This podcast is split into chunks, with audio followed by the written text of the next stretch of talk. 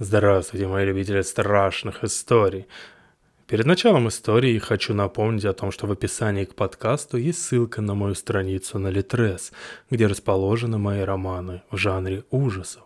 Проходите, читайте, там большой ознакомительный фрагмент, может кому-то понравится, и вы продолжите чтение.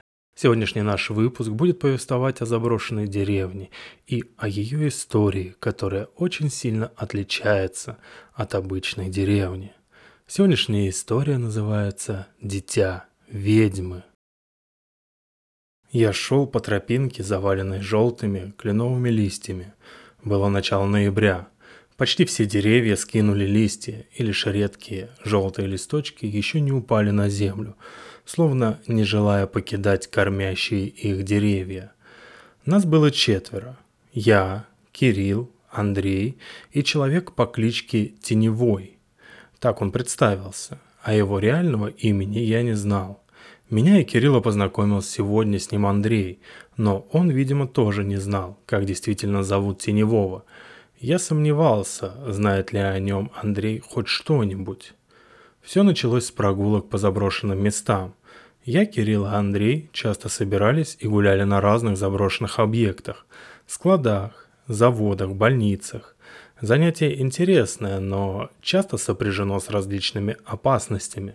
Ступишь где-нибудь не там и провалишься на 10 этажей вниз, или встретишь каких-нибудь не тех людей, и о тебе уже больше никто никогда не услышит. Заводилой у нас был Андрей, он чаще всего находил объекты. И в этот раз все затеял он. Пару дней назад он позвонил мне и предложил посетить целый заброшенный город в области. Я и не стал раздумывать над этой идеей и сразу же согласился. Кирилла тоже не нужно было уговаривать. Тогда мы еще не знали, что Андрей сказал нам не все. В день, выбранный для посещения этого города-призрака, мы с Кириллом узнали, что сам Андрей даже не представляет, как попасть в этот город, но зато это знает его хороший друг, как он сказал, теневой. Высокий, с черной бородой, человек лет 30 с висящей на шее пентаграммой не вызвал у меня доверия. Был он каким-то странным. Больно вытянутое у него было лицо, да и голос пугающий, хриплый, иногда переходивший на какое-то подобие лая – еще было странным, что он не снимал перчаток. Конечно, на улице в это время холодно, но в машине с кондиционером, по-моему, достаточно тепло, чтобы их снять. Хотя после того, как я пообщался с ним в пути, мои опасения немного развеялись. От Теневого я узнал вдобавок, что город-призрак – не что иное, как заброшенная деревня, отдаленно смахивающая на поселок. Возвращаться уже было поздно, так что пришлось ехать в этот недопоселок Призрак. Мы добрались туда на машине. К деревне вела асфальтированная дорога, но путь по ней был ужасен. Состояние дороги плачевно. Ямы, колдобины, трещины. Видимо, по ней уже лет 50 или больше никто не ездил, и все они забыли. Я всерьез обеспокоился, что мы потеряем колесо на всех этих кочках и ямах. Кое-как мы добрались до поселка. Оставив машину на окраине, мы двинулись на прогулку. Вначале мы хотели осмотреть всю территорию, а затем изучить пару-тройку интересных домов, если такие сумеем найти. Поселок был не очень крупный, и мы обошли его вдоль и поперек минут за сорок. Осенью это место выглядело сосредоточением уныния. Холодный осенний ветер, лысые деревья, окружавшие покосившиеся избушки, двери которых так пронзительно скрипят на ветру, несколько серых мрачных многоэтажек с пустыми черными окнами. Такое место подошло бы для съемок какого-нибудь мрачного, депрессивного ужастика. В общем, мы проторчали там где-то около двух с половиной часов, после чего мы решили немного отдохнуть и перекусить перед отъездом – мы захватили с собой немного еды, хлеб да охотничьи колбаски. Мы нашли небольшое дерево, срубили его и использовали ствол как скамейку. Рассевшись, мы принялись утолять голод. Пока мы сидели там, я решил спросить у Теневого, знает ли он, почему все покинули этот поселок. Теневой немного помолчал, а затем ответил. «Я не знаю точно. Лишь обрывки сведений, слухов, даже легенд. «Легенд?» — спросил Кирилл. Да, легенд. Много их рассказывают про этот поселок, но суть у всех одна и та же. Когда-то давно тут родилось зло. Я добавил смешок. Слишком пафосно звучали слова Теневого. Тут родилось зло. Можно подумать, он о пришествии Антихриста говорит.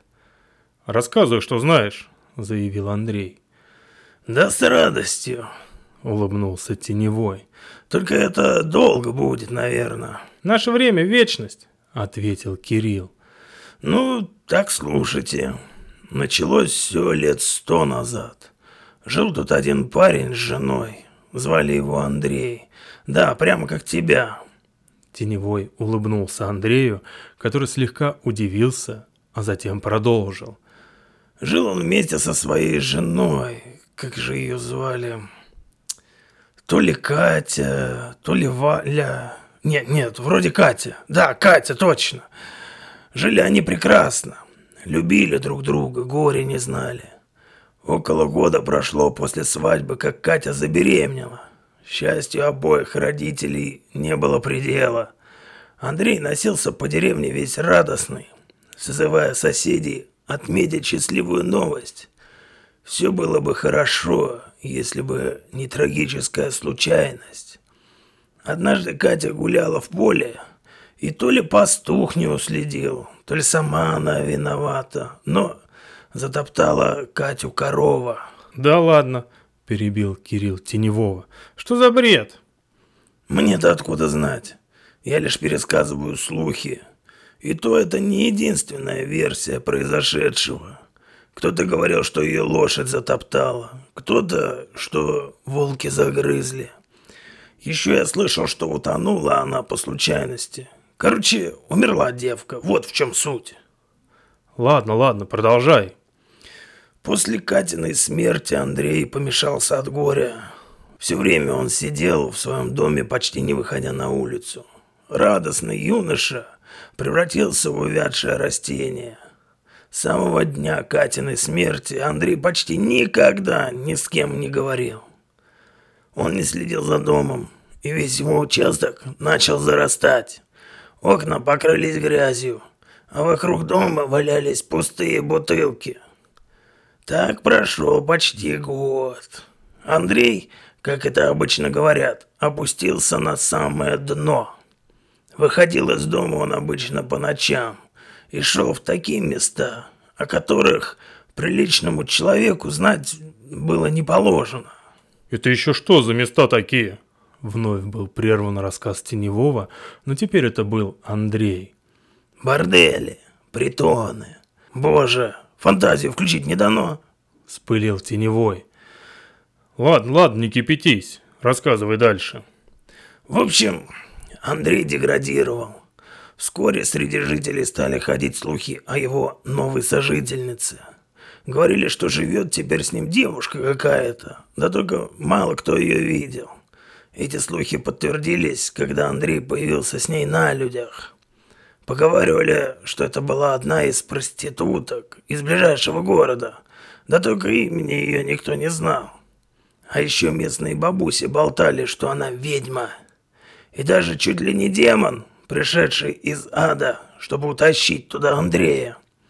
Не знаю, правда ли это или нет. Да говорят, что в деревне с того момента, как эта девушка объявилась, стали вещи странные происходить. То кто-то пары кур не досчитается, то тени какие-то во дворе увидят. Редко это бывало, так что на этом не сильно внимание заостряли. Андрей же жил с этой девушкой вроде тихо.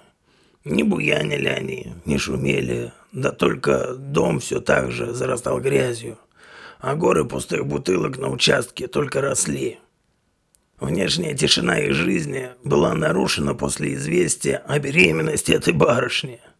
Жители соседних домов теперь часто слышали по ночам страшную брань, доносившуюся со стороны дома Андрея. Ругались они беспощадно. Однажды Андрей даже выволок за волосы свою любовницу и стал избивать ее палкой. Да вовремя его остановить успели.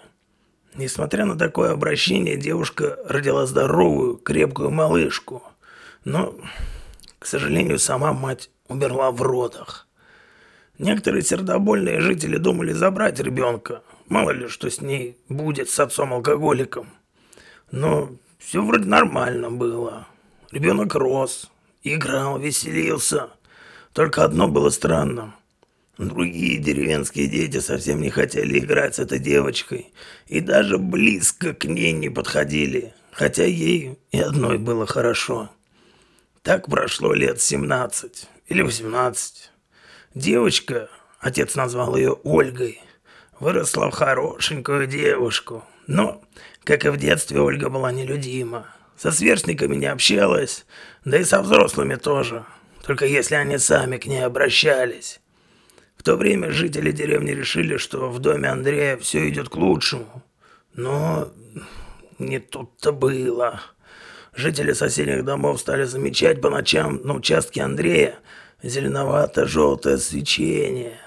Некоторые видели странные тени, мелькавшие над крышей дома. А кто-то даже говорил, что видел странное пятиногое существо, передвигавшееся неуклюжей походкой по участку. Поначалу мало кто верил в эти истории, но когда по ночам иногда жители стали слышать жуткий, оглушительный волчий вой, многие уверились, что в деревне происходит что-то неладное. Вновь пошли слухи о колдовстве в доме Андрея, но на этот раз ведьмы считали Ольгу. Люди думали, что мать передала колдовские навыки дочери, а та не применула ими воспользоваться – Родители запретили детям подходить к ней близко, да и вообще стали сторониться этого жуткого участка. Андрея тогда не видели уже несколько месяцев, пока однажды ночью он не выбежал из своего дома, пронзая сердца жителей ледяным воплем. Нашли его на следующий день в лесу, мертвого, с проседью в волосах и обезумевшим взглядом. Вся эта чертовщина уже порядком расшатала нервы деревенских жителей – Поэтому они стали решать, что делать с Ольгой. Говорят, что на следующую ночь после смерти Андрея несколько пьяных мужиков пошли ночью к Ольге, чтобы разобраться с ней. Когда они пришли, то увидели, что дверь ее дома сорвана с петель. Как только эти пьяные ребята собрались зайти в дом, по всей деревне прокатился дикий вой, раздавшийся из Ольгиного дома – а потом, как рассказывали те мужики, из дома выбежал волк, ростом с человека, и бросился в лес.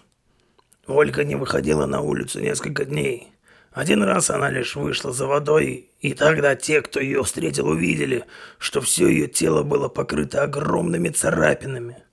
А еще через несколько месяцев все заметили, что у Ольги появился живот. И тогда пошли слухи о ее беременности, кто был отцом, Неизвестно. В деревне же стали происходить еще более странные события, чем прежде. Вскоре стали пропадать не только куры, но и крупный скот. Некоторых коров и лошадей находили, но они были разодраны, будто стаи волков.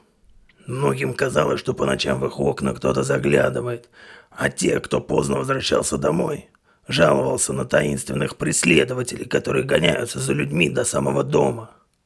Шли месяцы, а люди боялись что-то сделать с Ольгой. Все знали, что она причина бед жителей, но все ее страшились. Однажды днем из ее дома раздался крик. Никто сразу не бросился бежать. Все втайне надеялись, что ведьма сгубила сама себя. Когда вопли прекратились, Несколько смельчаков отправились посмотреть, что же произошло. Они вышли через минуту, ничего не говоря, и молча разошлись по своим домам.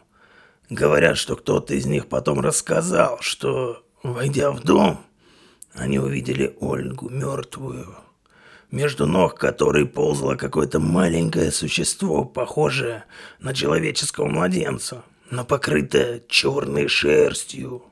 Да еще и с когтями, что и для детеныша волка странно. Больше никто не заходил в этот дом. Жители просто заколотили двери и окна и надеялись, что со смертью ведьмы все страхи покинут их. Но все стало лишь хуже. стали пропадать люди. Человек мог выйти из дома и не вернуться. И такие люди не возвращались уже никогда. После этого и начались массовые выезды отсюда. Так поселок и пришел в нынешнее состояние. Я сидел удивленный и напуганный. Конечно, я не верил в эту историю, но рассказанная в той обстановке, она наводила ужас. Андрей и Кирилл тоже чувствовали себя некомфортно. «Видно, я вас сильно напугал, ребят», — сказал Теневой. «Да нет, не очень», — ответил Кирилл. «А с Ольгиным-то ребенком что стало?» — спросил Андрей. Теневой задумчиво помолчал, кажется, он что-то обдумывал, а потом ответил. «Согласно слухам, одна сердобольная женщина проникла в дом Ольги и вынесла это существо. Неизвестно, что потом стало с ней и с этим ребенком». «И откуда ты все это знаешь?» «Да так, много знакомых», — отмахнулся Теневой. Мы уехали оттуда около шести вечера. Всю дорогу до дома я думал над этой историей. Что в ней правда, а что вымысел? И откуда Теневой знает это все? После того дня я стараюсь не встречаться с Теневым. Более странным после той истории мне кажется его хриплый, лающий голос. Конец. Спасибо, что дослушали до конца. Подписывайтесь на подкаст, советуйте подкаст друзьям и до новых и удивительных встреч. Пока-пока.